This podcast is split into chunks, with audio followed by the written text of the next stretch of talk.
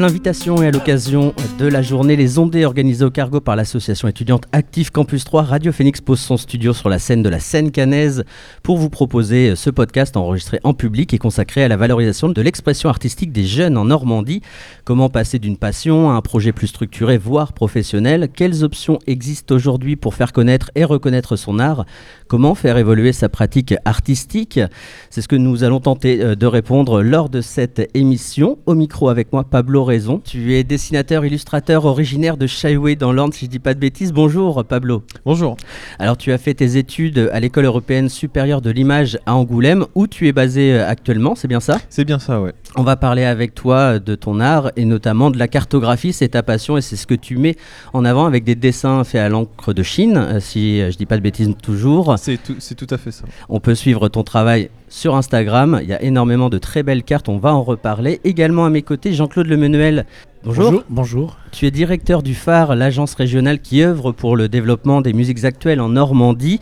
Concrètement, vous portez des dispositifs d'aide pour les artistes, vous proposez également des conseils et des ressources pour mieux comprendre cette filière. C'est pas toujours évident quand on commence la musique de bien comprendre cette filière musiques actuelle.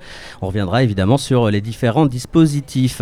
Enfin, Antoine Bezuel, bonjour. Bonjour. Alors, tu es fondateur de 9e Ruche, qui est une structure qui souhaite créer des espaces de réflexion, de création, mais aussi d'expérimentation musicale. Vous proposez régulièrement des masterclass. C'est peut-être la partie la plus visible du travail de, de 9e Ruche. On voit assez régulièrement des invitations pour euh, ces événements et suivre les masterclass avec des artistes. Mais on parlera également de tous les autres à côté, euh, notamment le Déclic Festival avec Collectif Toujours. Il y a une compilation qui est sortie récemment. On parlera évidemment de, de tout ce que vous pouvez faire. Mais puisqu'on va pas mal parler de musique dans cette euh, émission, puisqu'on est au Cargo et qu'il y a une soirée musicale ce soir, on va commencer avec Pablo. Pablo, l'idée de cette émission, c'est euh, de comprendre comment on passe d'une passion à un projet beaucoup plus professionnel. On va commencer par le commencement. Euh, de base, toi, tu étais passionné de bande dessinée. C'est ce qui t'a amené à faire ces études-là. C'est ta passion première C'est ça. Euh, de base, moi, ça a commencé quand j'étais au collège. Donc, j'ai commencé à participer à des concours de bande dessinée. le premier concours que j'ai fait, c'était en 2012. Et j'ai commencé à, à faire du coup de la bande dessinée à ce moment-là. Euh, c'est un concours qui était sponsorisé à l'époque par la Caisse d'épargne. Après ça, euh, j'ai continué tous les ans à participer à ce concours-là parce que j'ai pas gagné, mais en fait, au fur et à mesure, de, en participant, j'ai commencé donc à m'affiner là-dedans et à me perfectionner. Le fait que tu aies fait tes études à Angoulême, ville mondialement connue pour son festival de bande dessinée, c'est un hasard ou c'était quand même un choix euh, de pouvoir aller là-bas? Bah justement, c'est dans le cadre du concours, du coup j'ai été voir le festival d'Angoulême et c'est là que j'ai découvert l'école des beaux-arts d'Angoulême. Et euh, c'est vrai que ça m'a tout de suite donné envie d'aller dans cette école et de découvrir euh, du coup euh, de nouveaux médiums que la bande dessinée et de, découvrir un peu le monde de l'art de manière générale. Alors tu travailles à l'encre de Chine désormais et tu t'es fait connaître euh, essentiellement sur tes cartes, la cartographie avec des cartes de l'Orne, mais aussi de la ville d'Angoulême, de l'Est de la France. Tu as développé euh, ces différentes cartes. Comment tu en es arrivé à se spécialiser euh, autour de la cartographie? Bah, Moi ça a commencé, donc c'était il y a trois ans. Et de base, j'avais commencé à faire de la cartographie, c'était un peu anecdotique. je pensais pas en faire un médium que j'utiliserais toujours aujourd'hui. En fait, c'est surtout grâce aux réseaux sociaux. C'est quand j'ai commencé à poster mes dessins sur les réseaux sociaux, c'est là que ça a commencé à me faire connaître dans ce domaine-là. Et donc, euh, ça m'a poussé à me professionnaliser là-dedans.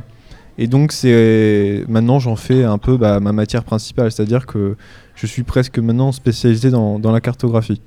Comment ça se passe Tu travailles à l'encre de Chine, ensuite tu numérises. Comment ça se passe C'est vrai qu'aujourd'hui on a des tablettes graphiques, mais je crois que tu fais tout encore euh, à, l'encre. C'est ça. En fait, euh, je fais tout à la main, c'est-à-dire qu'au début, euh, pour cartographier par exemple une ville, je commençais par faire du repérage sur la ville en question. Si je connais la ville, par exemple, j'ai fait une carte de Caen l'année dernière, je connaissais déjà très bien la ville.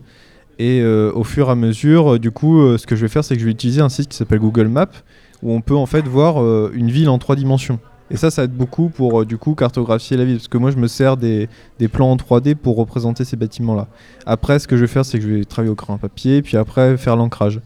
Et euh, finalement, ce que je fais, c'est qu'après, je vais scanner le dessin en question et je vais le retravailler numériquement, donc en corrigeant les petites erreurs. Et parfois même, maintenant, j'utilise un peu plus le numérique Parce que quand je fais du dessin en couleur, la couleur, je le fais directement au numérique. Donc euh, j'utilise une tablette graphique, euh, j'ai un logiciel qui s'appelle Krita, c'est un peu Photoshop mais gratuit. Et bah, je l'utilise pour faire de la couleur. Alors euh, cette passion pour la cartographie, je crois qu'elle vient aussi un peu plus largement de l'urbanisme. J'ai mm. un peu suivi sur ton Insta euh, les, différentes créations que tu as pu faire. Il y a notamment une ville imaginaire où tu essayes euh, voilà, d'inventer la capitale. Alors j'ai peur de d'écorcher le nom Poumel N. Ouais, c'est ça, c'est ça. Qui serait la capitale de l'Altanis. Là, tu fais marcher ton, ton imaginaire pour développer l'urbanisme un peu rêvé que tu, tu, aimerais et, ça t'a permis derrière de, de l'étendre et de développer ces espaces-là. L'urbanisme, c'est aussi une passion? Bah, en fait, de base, euh, j'avais commencé par ça avant, de faire de, la cartographie, et c'est ça qui m'a un peu amené vers la cartographie de manière générale. En fait, moi, j'adore euh, de base les villes, euh, même que ce soit une ville que les gens pourraient dire moche ou pas jolie, ou même une, très belle ville. Moi, ce qui m'intéresse, c'est comment fonctionne une ville. les centres-villes, les périphériques, les banlieues, les choses comme ça. Et je trouve que ça fait un ensemble qui est assez cohérent et moi, j'adore les représenter euh, sous forme de dessin ou de plan, et c'est ce qui m'intéresse le plus. Alors, dans cette émission, on s'intéresse à la valorisation de l'expression artistique. Tu l'as un peu dit, la valorisation, elle passe par les réseaux sociaux aujourd'hui. C'est comme ça que tu t'es fait découvrir, ou en tout cas que ça a étendu euh, l'intérêt des personnes. Instagram, notamment, ça fait partie aujourd'hui des moyens indispensables pour faire connaître son art? Alors, je dirais pas indispensable, parce que maintenant il y a quand même le bouche à oreille qui marche beaucoup surtout euh, dans, quand on n'a pas forcément besoin de, de, se faire connaître. Mais c'est vrai que les réseaux sociaux, ça peut être une forme d'une publicité en fait de son travail. Et c'est ça, qui est intéressant, c'est que ça permet de toucher beaucoup de public.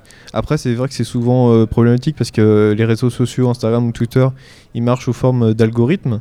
Donc c'est vrai que c'est un peu compliqué de, se faire bien voir par l'algorithme en question. Mais de manière générale, moi, c'est quand même grâce à ça que je me suis fait connaître aujourd'hui. La question que je me pose, aujourd'hui, tu arrives à vivre de cette passion, de ton art ou pas encore? Bah, J'arrive à en vivre. J'arrive à en vivre depuis euh, maintenant deux ans.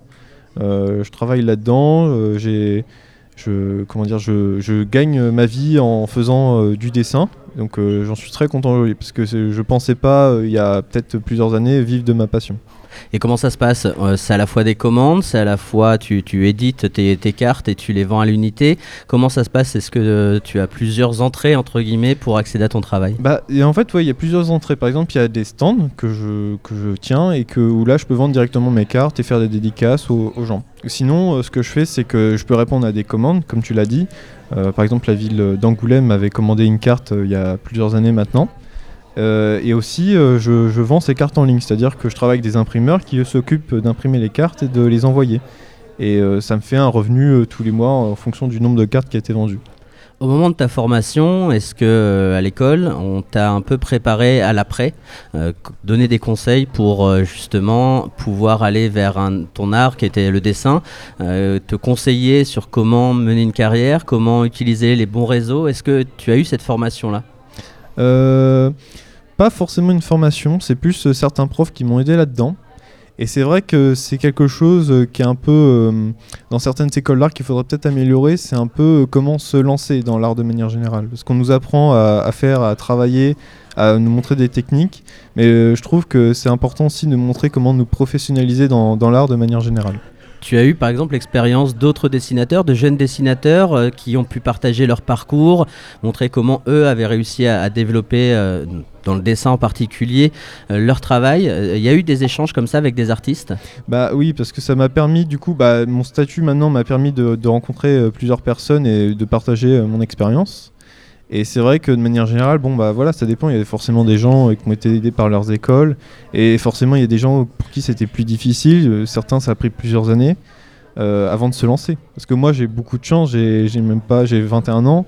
Ça, fait depuis maintenant deux ans que je suis lancé et, et je pensais pas euh, me lancer aussitôt par exemple. On ne se lasse pas un moment de faire toujours des cartes? Non, ça va, ça va. En fait, le, plus important, c'est de, de, dessiner régulièrement et de comment dire de d'essayer plein d'autres techniques. En fait, ce qui est bien, c'est de, de, découvrir d'autres techniques et de tester des nouvelles choses. Et c'est ça qui rend un peu, euh, on va dire, euh, qui nous qui nous casse notre routine en fait euh, dans le dessin. Et est-ce que tu aurais l'envie de retourner à la bande dessinée, que tu as un petit peu délaissé pour ce projet qui, qui pour l'instant en tout cas est rémunérateur et te permet d'en vivre? Est-ce que la bande dessinée, tu auras envie d'y retourner prochainement? Oui, Oui, bah, de toute façon, j'ai toujours euh, essayé de garder une, activité de dessin à côté de, de mes cartes. Mais oui, c'est moi j'ai pour projet plus tard euh, de pourquoi pas éditer un album. D'accord. Merci Pablo Raison.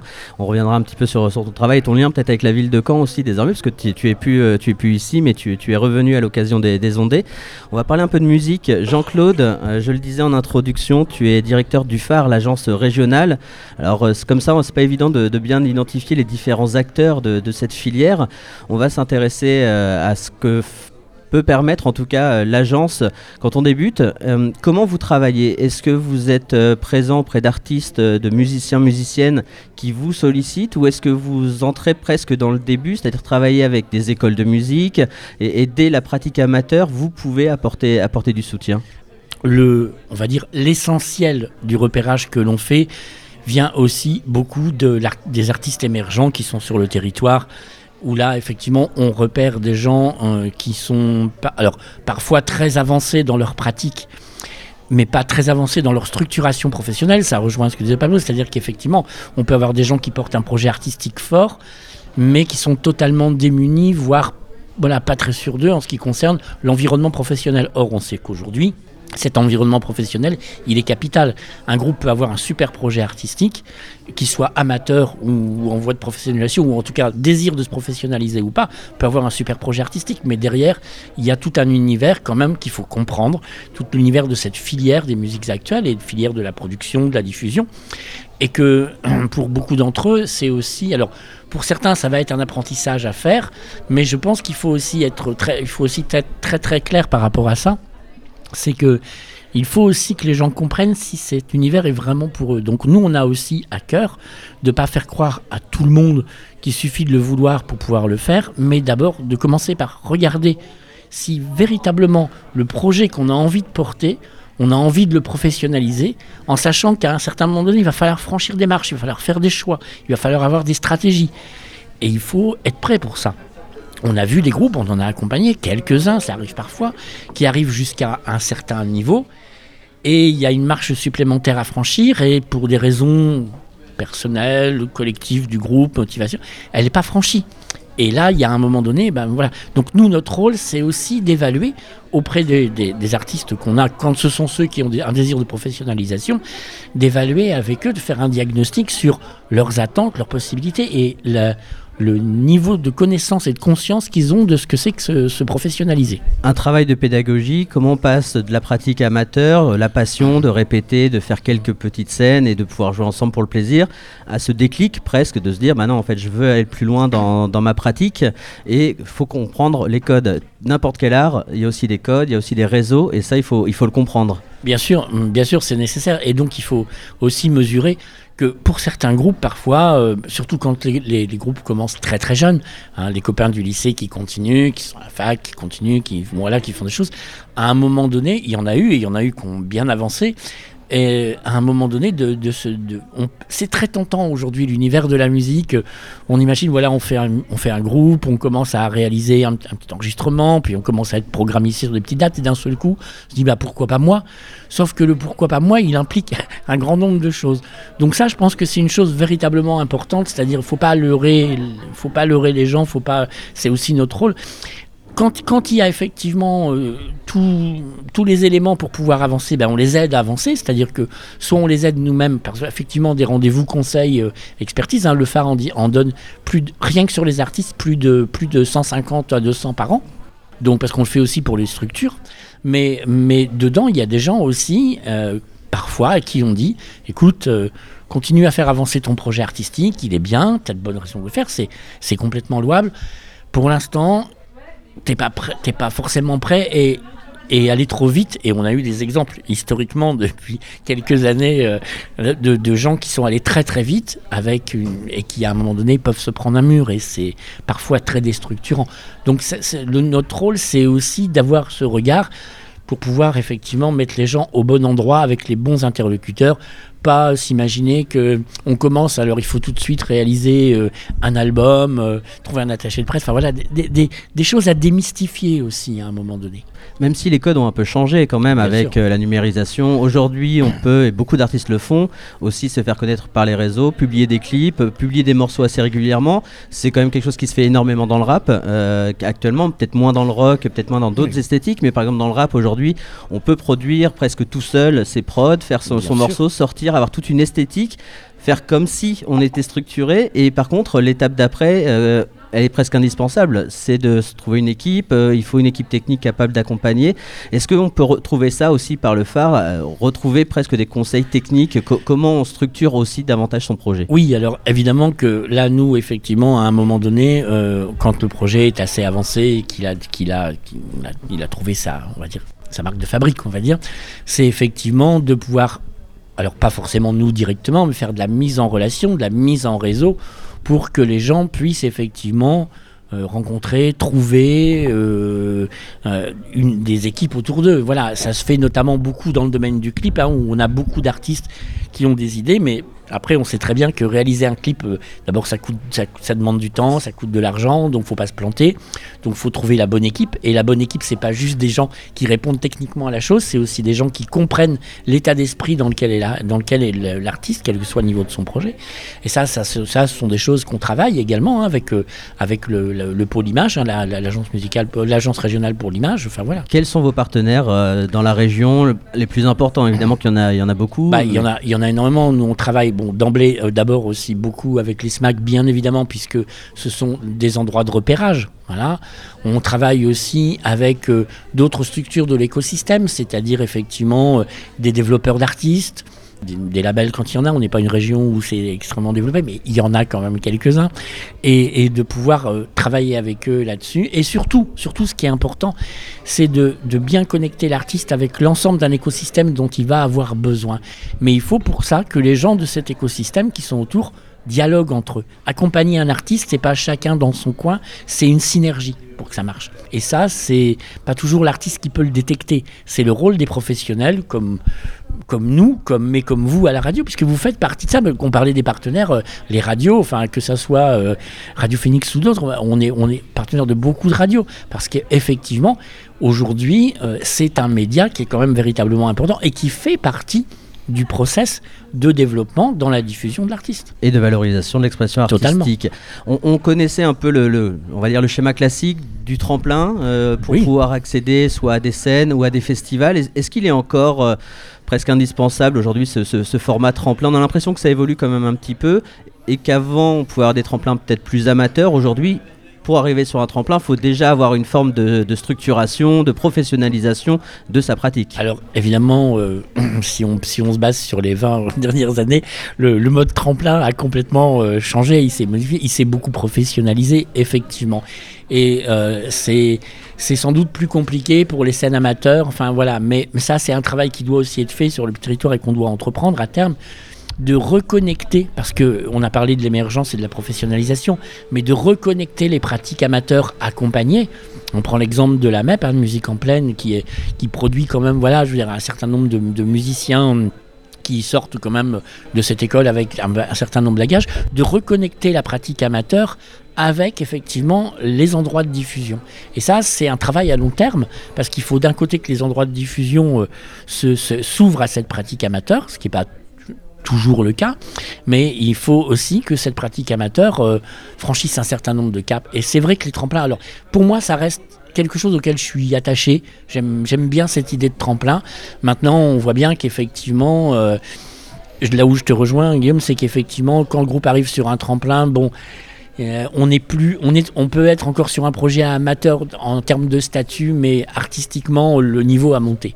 Ça c'est très clair. Il faut avoir travaillé sa scénographie, Voilà. il faut avoir le Et, son aussi. et on l'a vu soit- sur le dernier, les, les dernières éditions du Tremplin Phoenix où effectivement ça peut poser un certain nombre de questions sur la place des, sur la place des, des, projets dans les tremplins, voilà, mais, mais c'est aussi, ça reste une porte d'entrée. Alors on va revenir sur les dispositifs et tout ce que vous pouvez mettre en, place, mais j'ai envie de parler un peu avec Antoine, quand même avec 9e Ruche, vu que on, est là sur la valorisation, euh, on parlait de la pratique amateur, euh, aujourd'hui on peut commencer seul dans, dans sa chambre euh, et presque apprendre tout tout seul, il suffit d'acheter un clavier MIDI, il suffit de, de s'intéresser au son, mais ça suffit pas des fois pour passer un cap. Euh, vous proposez régulièrement avec 9e Ruche des, des masterclass avec des artistes. Concrètement, tout le monde ne sait pas forcément ce qu'est une masterclass. C'est tout simplement un artiste ou une artiste va un peu euh, analyser, décomposer son travail de création, expliquer comment elle va maîtriser certains logiciels, certains instruments. Euh, et c'est important pour vous cette transmission et puis amener un peu d'humain quand même dans cette transmission, que ce soit pas toujours tout dématérialisé. Ouais, complètement. Et puis vraiment le but de ces masterclass, c'est de prouver euh, justement aux jeunes producteurs qui, commencent ou qui ont envie de se lancer euh, qu'il n'y a pas euh, une manière de faire, mais qu'il y en a des milliers et que le principal c'est de trouver quand même la sienne. Et le fait de venir parfois à plusieurs masterclass, parce qu'on voit souvent des personnes qui viennent, qui reviennent, c'est qu'ils voient que chaque artiste a sa manière de bosser d'arranger, de produire, de collaborer, et qu'en gros le plus dur quand tu fais de la musique, en gros, c'est de trouver quand même ta patte. Mais euh, pour rejoindre un peu ce que disait euh, Pablo, non, oui Pablo, excuse-moi, Pablo et Jean-Claude, euh, souvent en masterclass, même si c'est sur l'environnement musical, la production et la création, on ressort souvent les questions comment t'en es arrivé là, comment tu fais de ta musique, qui t'entoure. Et souvent, la plupart du temps, les jeunes artistes sont bloqués. Et comme disait Jean-Claude, il y a beaucoup, beaucoup, beaucoup de gens qui ont du talent, mais qui sont bloqués à un stade parce qu'ils sont pas entourés, ou mal entourés, ou pas du tout entourés. Et c'est compliqué de savoir euh, trouver un manager, euh, faire la différence entre un manager et un booker, travailler les réseaux, euh, alors que c'est pas forcément ton taf, c'est un taf quand même les réseaux. Connaître un peu le milieu des programmateurs, des festivals, enfin c'est. Voilà, c'est. Après, il y a des artistes qui font un peu tout eux-mêmes, mais ils sont vite submergés, et ils font moins de zig forcément. Toujours. Il y a forcément du temps, un moment qu'il faut consacrer à autre chose. Quel est le public justement euh, de ces masterclass euh, Tu as un peu analysé la typologie. Euh, c'est souvent des artistes qui sont déjà avancés, qui veulent voilà, un peu progresser dans, dans, leur technique. Au contraire, une pratique très amateur et l'envie justement de découvrir des parcours, et pas que le côté technique, mais aussi des parcours de vie, des parcours professionnels. Est-ce que tu as analysé un peu qui s'inscrivait à ces masterclass? Ouais, ouais, parce que ça fait un paquet de temps qu'on en fait quand même. Il euh, y a tout en fait. Et il y a aussi des gens qui sont un peu fans de l'artiste, qui vont venir juste euh, voir un peu qui il est, poser des questions, euh, mais ils connaissent rien à ce qu'il montre, entre guillemets, tu vois. Ils connaissent pas le logiciel, ils sont un peu perdus, mais bon, ils sont contents d'être là et de poser un peu les questions de comment il en est arrivé là, encore une fois, et découvrir un peu son monde, tu vois, à travers, à travers son environnement créatif. Et souvent, c'est ce qui est marrant, ce qui, ressort de ces masterclass, c'est que ça démystifie un peu le côté artiste. Euh, parce que les artistes vont quand même dire ah bah moi euh, voilà tu vois il y a un an euh, je travaillais je faisais des ménages quoi tu vois un truc comme ça. Ah bah, j'ai eu la chance de rencontrer telle personne j'ai eu un clip enfin j'ai fait j'ai fait une pub et paf c'est parti quoi. Permet de se, se, confronter à une réalité aussi des difficultés il n'y a pas de, de parcours enfin certains peut-être plus simples que d'autres mais la plupart sont quand même assez sinueux. C'est ça et c'est pour dire à ceux qui veulent se lancer que c'est possible pour tout le monde en fait faut pas se freiner parce que on pense qu'on n'a pas le, bon parcours ou euh, qu'on connaît pas les bonnes personnes. On peut y arriver si on a la volonté, on y va. Comment, euh, comment justement ils accèdent à 9ème ruche, euh, comme un peu pour le phare? Des fois, c'est pas toujours évident d'identifier les différents acteurs du, milieu. On peut être dans sa chambre, même en CTU, en tant que radio étudiante, je le vois bien, faire de la zik et de se dire, bah mince, dans ma ville, par où je commence quoi. Et, les, gens viennent justement, par la masterclass, se créer un début de réseau? Ouais, j'ai un, un, bon exemple là-dessus. Enfin, c'est pas tout le temps comme ça, mais euh, par exemple, on a fait une masterclass où il y avait euh, deux jeunes artistes qui sont venus et ensuite ils sont venus à un, workshop aussi. On organise des workshops, c'est plutôt des ateliers pratiques. C'est une semaine avec des artistes et euh, on fait venir des musiciens plutôt amateurs, semi-amateurs. Ils sont venus au workshop, ils ont rencontré les artistes qu'on a invités, ils sont restés en contact. Ensuite, je les ai vus évoluer. Ensuite, moi, je les ai invités à des résidences où là, j'invite que des pros. Ils sont donc devenus pour moi euh, semi-pro, tu vois. Euh, et, au final, un des deux a, fini sur un vinyle qu'on vient de produire, tu vois. Et c'est un peu le, le, but ultime de, de 9 je dirais. Euh, mais c'est rare, hein, je t'avoue. Tu parles du vinyle, c'est Déclic Volume 1 Mutant euh, qui est sorti il y a quelques semaines avec Collectif Toujours. Euh, je crois que c'est lié euh, justement au Déclic Festival, alors qu'il y a une histoire un peu, un, peu compliquée avec, avec le Covid et le confinement. Mais l'idée, c'est aussi un ensemble d'artistes français qui se réunissent, beaucoup de la région aussi, mais qui se réunissent dans une sorte de résidence avec de la recherche, de la création. Et ça aboutit à deux résidences et, au final à la production de, de, ce vinyle avec une release party qui a eu lieu au, au Portobello il y a quelques semaines mettre en lien aussi les artistes entre eux. Là, on n'est même plus dans la pratique amateur, on est aussi dans des artistes professionnels.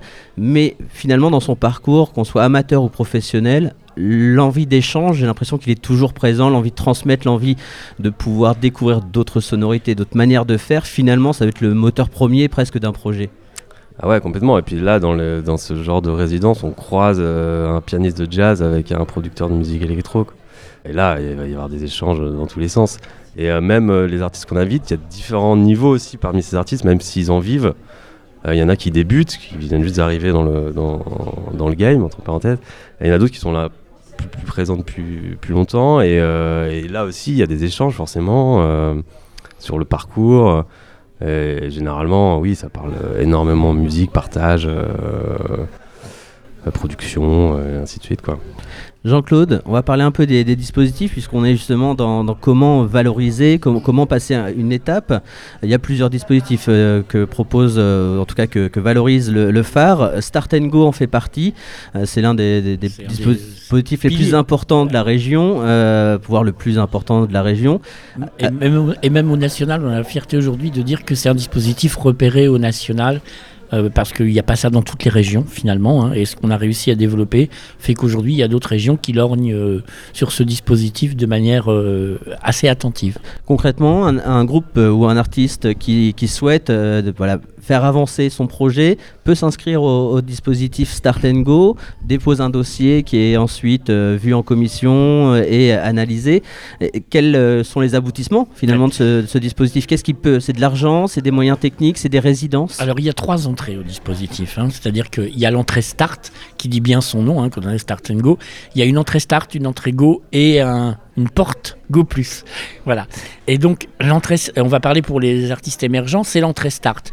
Alors, l'entrée Start, on n'est pas dans le financement d'un projet particulier. D'ailleurs, souvent, le groupe en est pas forcément là, ou en tout cas, c'est pas forcément l'étape la plus, la plus importante. Là, ce qu'on propose, c'est une immersion de plusieurs jours dans un lieu où on prend le groupe. Alors, on prend des groupes, hein, en général, c'est à peu près une dizaine de groupes qu'on met ensemble pendant plusieurs jours et pour lesquels pendant trois, jours on fait intervenir euh, des bookers, des tourneurs, enfin on va dire un certain nombre de métiers. On fait aussi jouer chaque groupe pour qu'il y ait un diagnostic fait par des professionnels. Et c'est une forme d'immersion pour essayer de leur faire comprendre euh, l'univers dans lequel ils vont entrer, confronter leur, euh, leur pratique à celle d'autres groupes aussi. C'est super intéressant parce qu'effectivement, ça crée parfois des liens entre les groupes aussi. Euh, ça, c'est quand même pas mal. Et ça permet aux groupes de, de, pouvoir, euh, de pouvoir échanger aussi entre eux. C'est extrêmement formateur. Hein. C'est-à-dire qu'effectivement, cet échange entre les, entre les artistes, même s'ils sont jeunes et émergents, c'est une, une, source de bienfaits, hein, véritablement. Nous, on le voit. Hein, et donc, pendant, pendant trois jours, il y a ces immersions. Alors c'est super agréable hein, parce que voilà, ils sont hébergés, nourris pendant trois jours. Euh, c'est un peu le soir. Euh, voilà, ça, reste un moment hyper convivial, mais il sort de tout ça quand même euh, que tout le monde sort crevé parce que le rythme est très soutenu et qu'il y a des ateliers, il y a de la partie scène, il y a vraiment des, tas des entretiens. Et, donc, ça, ça c'est la première étape pour les groupes émergents. Et qu'effectivement, ça leur permet de voir un petit peu, pour certains d'entre eux, euh, ce sur quoi il va falloir qu'ils axent un petit peu leur travail. Euh, parfois c'est radicalement de l'artistique, parfois c'est plus dans le domaine de la stratégie. Hein, voilà, on parlait tout à l'heure des réseaux sociaux, on en parle beaucoup. Effectivement, les réseaux sociaux, c'est très bien. Mais ce qui est surtout mieux, c'est de savoir comment les utiliser. Parce que le problème, c'est pas les réseaux sociaux tout seuls, c'est juste un véhicule. Tout dépend comment on le conduit, quoi. Et, que, et qu'aujourd'hui, les groupes doivent apprendre à avoir une vraie stratégie progressive sur les réseaux sociaux. Si on balance tout d'un coup comme ça parce que ça fait plaisir et qu'on a mis, voilà, est-ce qu'il faut mettre une vidéo de 10 minutes sur Facebook? Je suis sûr que non, ça sert à rien, voilà. Mais c'est des tas de choses comme ça. Est-ce que, euh, est-ce qu'on doit être sur Facebook? Comment on travaille sur Instagram? Est-ce que, euh, comment, comment on va diffuser? Quel réseau on a? C'est, c'est vraiment la manière dont on utilise les choses. Donc en fait, il y a un peu tout ça. Ça, c'est pour les starts. Après, on a la partie Go. La partie Go, c'est pour les groupes qui ont déjà un projet, qui peut être un projet de disque, un projet de clip, euh, un projet de tournée, un projet de résidence. Quelque euh, chose de plus concret. Voilà. Là, le groupe en général a franchi le pas. Il est déjà repéré par un certain nombre de programmateurs et lieux. C'est quand même des groupes qui sont un peu plus dans le. Voilà, voire assez avancés. Et là, effectivement, c'est l'étude d'un projet. La commission étudie, effectivement, le jury étudie vé- véritablement la demande on regarde beaucoup comment c'est structuré autour pour pas que ce soit le truc euh, genre euh, on veut faire un on veut faire un disque on va en tirer 500 exemplaires mais il y a que nos potes pour l'acheter quoi. Bon, voilà on essaye de faire un peu un peu mieux que ça. Mais ça reste quand même des groupes qui ont déjà des projets. Et dans ces groupes Go certains peuvent candidater à Go Plus. Au final on, aura trois C'est le boss final Voilà. du, du- du- Voilà, on aura, alors on aura, mais pour, mais pour ça il faut, il faut être lauréat Go. Et donc ce dispositif Go Plus c'est un an d'accompagnement avec des professionnels au national pour aider le groupe à, se- développer et à travailler. Mais par contre, quand on candidate à Go Plus, il faut juste savoir que c'est un véritable investissement personnel en termes de temps et d'énergie. C'est pas fait. Enfin, c'est la case où on joue pas. C'est-à-dire que véritablement, on va déplacer des professionnels au national pour travailler avec les groupes. Il va y avoir des temps assez longs de, de- de travail, de, mise en relation, voilà, de, de tentative. Bon, là, il faut que le groupe soit prêt. C'est-à-dire que Il faut c'est professionnaliser Bah, entièrement là, le projet. Là, il faut professionnaliser le projet, il faut savoir où on veut aller, et surtout, euh, il faut pas être en demi-teinte, on ne sait pas si on a envie de le faire ou pas. Voilà, là, il faut vraiment avancer, quoi. Et bon, ça, forcément, il y a, moins de groupes, mais, mais, c'est, la marche du dessus. Et quand je disais tout à l'heure, c'est le cap à passer. Celui-là, il n'est pas évident pour tous les groupes. Et puis, tous les groupes n'en ont pas besoin immédiatement. Tu disais tout à l'heure, euh, Antoine, qu'il avait aussi, fallait trouver son style, fallait trouver sa patte euh, quand on quand on fait euh, de la musique, mais de l'art en, général. Pablo, je voudrais revenir sur toi. Est-ce que tu aurais continué à faire de la cartographie si avais, en, tout cas aussi aussi intensément, si tu n'avais pas eu de, de retour positif? Est-ce que est-ce que c'est aussi la demande qui crée aussi ton orientation artistique? Un petit peu quand même. hein. C'est vrai que le fait de, bah, de montrer son travail et d'avoir le retour des gens, ça a tout de suite un impact. C'est-à-dire que moi, je faisais de la bande dessinée pendant beaucoup. Enfin, je, travaillais dessus euh, depuis pas mal d'années. Et euh, à chaque fois, j'avais des bons retours. hein. Mais c'est surtout quand j'ai commencé à faire de la cartographie qu'il y a tout de suite des gens qui se sont dit mais, pourquoi tu continues pas là-dedans? Après, s'il faut faire attention, faut pas non plus se fier euh, à l'avis des gens tout de suite. faut aussi avoir euh, son avis personnel sur, euh, sur le projet. Parce que le problème, c'est que si euh, on se fixe sur cet avis-là, et ben, au bout d'un moment, on est matrixé par ça. Et, et du coup, on fait vraiment ce que. Enfin, peut-être qu'on peut aller jusqu'à faire ce qu'on n'aime pas vraiment, en fait. Donc, faut, faut, en fait, je pense qu'il faut garder un bon équilibre entre les deux. À la fois avoir son avis à soi-même, l'avis l'avis des gens. Et voilà. Et c'est pour ça que tu disais tout à l'heure, est-ce que je vais continuer à faire de la bande dessinée? Bah, il justement, il y a des gens qui me disent pourquoi tu fais pas de la bande dessinée? Donc, bah, pourquoi pas euh, aussi continuer un peu là-dedans. Mais comprendre, euh, quand on est conseil finalement dans n'importe quel art, faut aussi savoir dire des fois à un artiste, à un groupe, il va pas dans le bon sens. En tout cas, c'est peut-être pas la musique actuellement qui est porteuse. Euh, comprendre, j'aime pas le mot tendance, mais que la musique elle évolue et que faire du rock comme on le faisait dans les années 80, bah, c'est peut-être pas le plus porteur aujourd'hui. Sa- savoir aussi dire à un artiste qui croit beaucoup en son projet, mais qui est un petit peu en décalage, en tout cas avec une réalité. Est-ce que c'est difficile de, de- de- donner ce genre de conseils et d'avoir finalement emprise sur son projet artistique? Il a le droit de vouloir, euh, ou elle a le droit de vouloir aller dans cette musique-là, même si ça va apporter beaucoup de difficultés, voire quasiment euh, presque impossible d'aller euh, se professionnaliser. Alors Pablo a dit une chose quand même super importante qui est valable, je pense tout le temps, c'est que un groupe qui peut être accompagné, qui va être entouré, qui va être conseillé, quand même malgré tout, euh, l'idée c'est pas qu'il change de projet. hein. C'est-à-dire que véritablement, s'il a une identité, s'il a, si ça construit son projet artistique, le but d'un accompagnement, c'est pas de, c'est pas de modifier le projet de l'artiste. Alors arrive dans ce périmètre, effectivement, la question du on va dire, la, question effectivement de la visibilité, la question d'être dans le mood, ou voilà. Mais mais alors moi, personnellement, je suis pas un, fan absolu de ce genre de truc. C'est-à-dire qu'il y a des groupes effectivement pour lesquels il va falloir faire des choix parce qu'effectivement il va falloir faire des parce qu'ils vont vouloir se professionnaliser dans un secteur où il y a beaucoup de monde, où c'est où c'est quand même très très très très euh, charté, très voilà. Mais en même temps, même si un groupe fait une musique, je veux dire, on, peut prendre des groupes de métal, hardcore, qui, on va leur dire bon bah voilà, euh, effectivement, c'est pas forcément le truc porteur, mais en même temps, c'est leur projet, c'est leur projet, et je pense que c'est là où aussi l'artiste doit s'assumer, c'est-à-dire à un moment donné pas se perdre, de se dire je suis prêt à faire telle ou telle chose. Euh, concession ou pas, hein, je mets pas le mot concession volontairement. Je suis prêt à faire telle ou telle chose, à réfléchir sur telle ou telle chose. Par contre, mon projet, c'est celui-là et j'ai pas j'ai pas envie qu'il soit autre quoi voilà. Ça veut pas dire j'ai pas envie de faire autrement que comme je fais mais j'ai pas envie qu'il soit autre. Effectivement euh, dans les stratégies euh, forcément il y aura du conseil forcément il y aura de la proposition mais euh, dans la logique, il faut que le projet reste celui de l'artiste.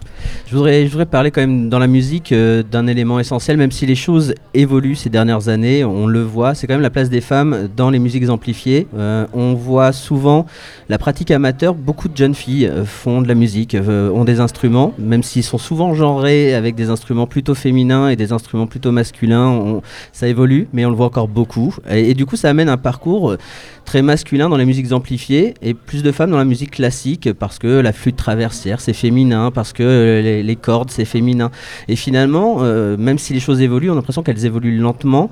Et euh, comment faire en sorte que ces jeunes filles, là où bah, on a eu des générations de, mecs qui ont créé leur groupe au collège, au lycée et qui ont continué leur parcours, et eh bah, que ces jeunes filles puissent se dire bah, nous aussi. comment comment cette question du genre quand même est aujourd'hui indispensable et comment amener plus de mixité dans la pratique musicale? Enfoncer les portes. Euh, obligé. Hum, typiquement, euh, moi, à travers tu vois, des masterclass ou des résidences, là, je, vais faire, j'ai envie de faire que des meufs, tu vois. D'une parce que en fait depuis le nombre d'années où je fais des masterclass, je vois qu'il y a quand même des, de plus en plus de filles, mais qu'elles sont pas encore, en, elles osent pas poser des questions parce qu'elles sont pas à leur place au milieu de tous ces gros producteurs geeks. Et moi, je pense qu'il faut forcer les choses et je trouve que tout. Euh, il y en a beaucoup qui trouvent ça pas terrible, mais je trouve que tous les appels à projets où il euh, faut faire attention, euh, qui est moitié femme, moitié homme, ou moi je suis complètement d'accord. Si tu forces pas la chose, eh ben, les femmes, les jeunes filles n'auront pas d'exemple, elles oseront pas y aller. En fait, quand tu y vas, c'est que tu as des exemples. Et dans, dans la production musicale, tu as très peu d'exemples. tu en as, mais c'est rare rare batteuse, il y en a quelques-unes, mais voilà, c'est encore difficile d'avoir cette représentation sur scène. On, le voit, hein, mais à quand euh, notre territoire, ça prend énormément de temps d'avoir euh, des femmes qui euh, vont réussir à professionnaliser leur projet, même s'il y en a et ça évolue évidemment. On a des exemples comme Annabella Hawke, enfin il y en a plusieurs d'ailleurs qui, qui, qui émergent, mais on sent bien que c'est encore la minorité. Bien sûr, mais c'est une minorité à laquelle il faut faire attention et qu'il faut favoriser dans la valorisation. Parce que je pense aussi que ce qu'on n'a pas fait pendant des années, c'est la question de la valorisation. Et, je pense qu'on a une responsabilité par rapport à ça. Souvent, effectivement, quand on disait euh, fille dans le groupe, c'était la chanteuse. Alors déjà, on est un peu sorti de ça. On a commencé à avoir des filles à la basse. Hein, c'est pas forcément la chanteuse ou le clavier euh, qu'on met au fond, mais véritablement aujourd'hui, il y a quand même, voilà, ça, ça, ça évolue. Euh, on commence à avoir des groupes, on commence à avoir des groupes euh, totalement féminins. On peut parler, je vais, le faire parce que c'est le jour. Voilà, ce soir, Orzin Stara, qui est un groupe de quatre filles, euh, présente son album, la, sortie de son album à la demeurée. Voilà, on va le dire parce que c'est quand même super important. Et c'est un groupe pour moi qui est assez représentatif de ça. Voilà, mais il y en a d'autres et, qu'aujourd'hui, je pense qu'on a, une, forme de valorisation à accroître. Il faut effectivement y faire attention. Ça va demander un effort des programmateurs, ça va demander un effort des, structures autour, mais mais c'est faisable. Et alors, il faut pas chercher. C'est comme quand on parle d'éco-responsabilité. Il faut pas chercher du jour au lendemain à tout résoudre. En fait, il faut tendre vers. C'est-à-dire qu'à partir du moment où on aura. Nous, on fait attention aujourd'hui dans le dispositif, effectivement. On va, on va être un peu vigilant euh, peut-être un peu euh, ouvert, enfin différemment, si on a un projet effectivement avec une mixité, si on a un projet.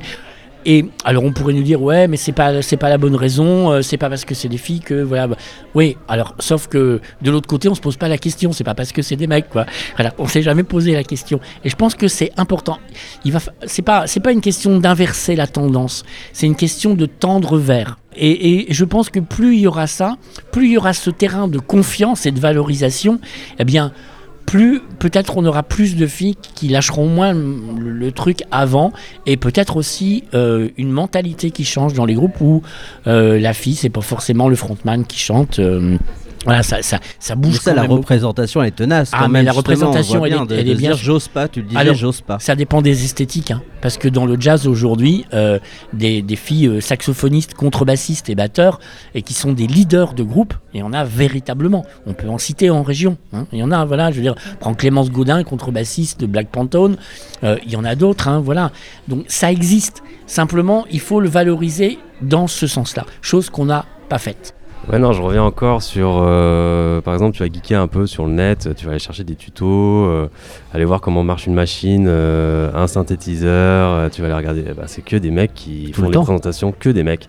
Donc, t'es, tu Tuto de guitare, c'est pareil. hein. es une jeune fille ou quelqu'un qui veut se lancer dans la musique, tu vas voir les tutos, tu vois que des gars qui font ça, tu fais Ah ouais, mais c'est peut-être pas mon truc en fait. Mais là, c'est un frein social presque, puisque Internet permet de, de faire, et les, les femmes comme les jeunes hommes peuvent faire. Mais par contre, il y a y a comme, quand même encore, on a l'impression de pas euh, encourager ce- cette pratique-là. Il euh, peut-être dans les écoles, ça évolue, mais pendant longtemps, euh, ben, le conservatoire, ça va plutôt être classique, et, on voyait beaucoup de jeunes filles dans les conservatoires, puis les hommes allaient plutôt vers d'autres parcours. Et ça, c'est récent finalement cette évolution-là. C'est moins de 10 ans où on voit quand même les choses évoluer, mine de rien. Et comme on le disait, il y a très peu de représentation dans les tutos, voire quasiment, quasiment aucun. Euh, J'aimerais, puisque le- l'heure tourne et qu'on va devoir euh, libérer euh, la scène du, du cargo pour la suite de, de- de cette journée, on n'a pas parlé de Music Box rapidement, qui est, un, qui est un dispositif. On peut aller découvrir, grâce à Music Box, énormément d'artistes normands, euh, les écouter, découvrir un peu leur parcours. Tu peux nous parler un peu, Oui, Jean-Claude, de Music rapidement, Box voilà. Mu- La Music Box, c'est quelque chose qui se trouve sur le site du phare. hein. Quand vous allez sur le site du phare, voilà, vous regardez Music Box, ça arrive dès la première page. Aujourd'hui, euh, on recense 600, on- là cette semaine on était à 640 je crois groupes régionaux recensés sur la Music Box. On vient de sortir une petite une version papier avec euh, 600 groupes euh, voilà euh, pour lesquels il y a un QR code par groupe euh, pour arriver direct sur les liens et les bios. Euh, c'est en fait un outil qu'on a, c'est une sorte de jukebox régional parce que moi j'aime bien le dire comme ça pour lesquels on fait de l'actualité toutes les semaines, pour lesquels on fait toutes les semaines, toutes les semaines, il se passe quelque chose sur cette Music Box. On suit tous les projets. Dès que quelqu'un sort un, un EP, dès que quelqu'un sort, euh, voilà, dès qu'il y a des initiatives, on les met en ligne. Et donc c'est une espèce de mise à jour hebdomadaire, je le dis parce que c'est super important, mise à jour hebdomadaire de la vitalité euh, des musiques actuelles en région. C'est un vrai truc, quoi. Et donc, euh, et ça permet aussi, en dehors du fait que pour les groupes, c'est une vitrine importante de visibilité, c'est aussi une manière facile pour le public de découvrir les groupes régionaux. Pour euh, accéder au phare, comment, comment on fait si un artiste euh, souhaite avoir des conseils? Est-ce qu'il y a une porte d'entrée un peu privilégiée? Alors c'est très simple, euh, c'est très simple. Il y a, il y a donc plusieurs personnes. hein, il faut aller sur le site du phare. Il y a, l'équipe. hein, c'est clairement indiqué avec les téléphones et les mails. hein, rien des secrets. Nous ne sommes pas inapprochables, bien au contraire. Et donc faut pas hésiter à envoyer un mail, à appeler. On répond toujours. Et, et quand ça arrive pas sur la bonne personne de l'équipe, c'est vraiment transverse. Et après, quand un artiste ou une structure, mais un artiste vient vers nous, en fonction de ses attentes, nous en interne, on va créer, on va générer le rendez-vous avec les bonnes personnes. Ça, c'est notre job. Donc, en fait, l'artiste, il a juste à nous envoyer un mail sur une des adresses du phare, mais bon, c'est facile à repérer, euh, en nous disant voilà, ma problématique, c'est ça, mon projet, c'est ça. On lui donne un rendez-vous, mais nous, entre-temps, on a regardé un peu les choses, on a écouté, on a vu un peu où il en était, et ça permet de mettre les bonnes personnes. Voilà. Par contre, c'est sans limite. On est vraiment là pour ça.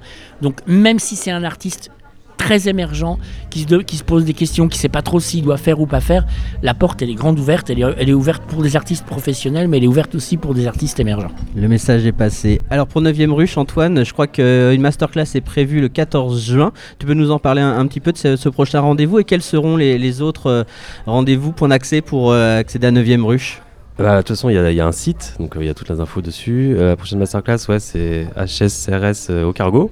en stream live. Donc c'est bah, une meuf qui, fait, qui chante et qui fait de la prod. Après, il va y avoir une masterclass en juin aussi à Paris. On en fait tous les deux mois à Paris.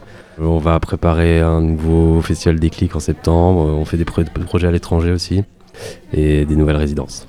On rappelle que 9e euh, Ruche c'est basé aussi à Supermonde et je crois qu'il y aura aussi la possibilité de découvrir le lieu euh, prochainement à Mondeville. Ah oui, ah bah oui, tiens, il y a une, oui, y a une super kermesse le 3 juillet. Bien joué. Donc voilà, ça permettra aussi d'aller rencontrer Antoine directement, poser les questions euh, si vous êtes curieux. merci beaucoup Antoine d'avoir été avec nous.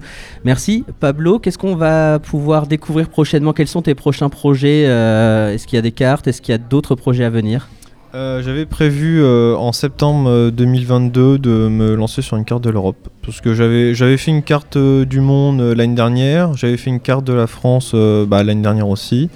Et je me dis pourquoi pas faire un, enfin, faire un équilibre, faire une carte de l'Europe, ça pourrait être intéressant. En termes de détails, est-ce que tu vas faire évoluer? Parce que des fois, il y a des cartes où tu mets plus de détails, plus de, euh, plus de monuments pour illustrer. Est-ce que tu, travailles aussi sur cette échelle de, pouvoir mettre plus ou moins de, monuments, de représentations? Alors justement, j'aimerais bien tester quelque chose euh, parce que je dessine, j'ai tendance à souvent dessiner des villes, euh, des monuments, des choses comme ça, et je pensais que ça pouvait être intéressant de faire des monuments naturels. Pourquoi pas m'intéresser, que ce soit aux forêts, aux montagnes, des choses comme ça. Donc pour changer un petit peu, euh, dessiner un peu plus de nature. Voilà. Oui. J'avais pensé à faire des, des, cartes euh, avec des groupes emblématiques? ouais, pourquoi En vrai, ouais, ça, pour, ça pourrait être intéressant. C'est pas mal. Hein en fait, c'est, ce qui est bien les cartes, c'est qu'on peut trouver plein de thèmes et les, les adapter à la cartographie. Donc euh, pourquoi pas pourquoi pas des cartes des festivals aussi, avec chacun, chacun sa, sa, vision différente. On peut suivre ton travail sur ton Instagram, Pablo Raison, mais il y a également un site où on peut acheter tes créations. C'est ça, c'est le site jolimap.com eh ben, rendez-vous sur euh, ce site. Merci beaucoup, Pablo, euh, d'avoir été avec nous dans, cette émission. Merci aux équipes techniques euh, du Cargo de nous avoir permis de nous installer sur la scène de la salle canaise. Merci aux Ondés pour l'invitation et à Mathias Fichier pour la coordination de ce plateau. C'était Radio Phoenix en direct des Ondés. Merci à tous. 92.7 Phoenix.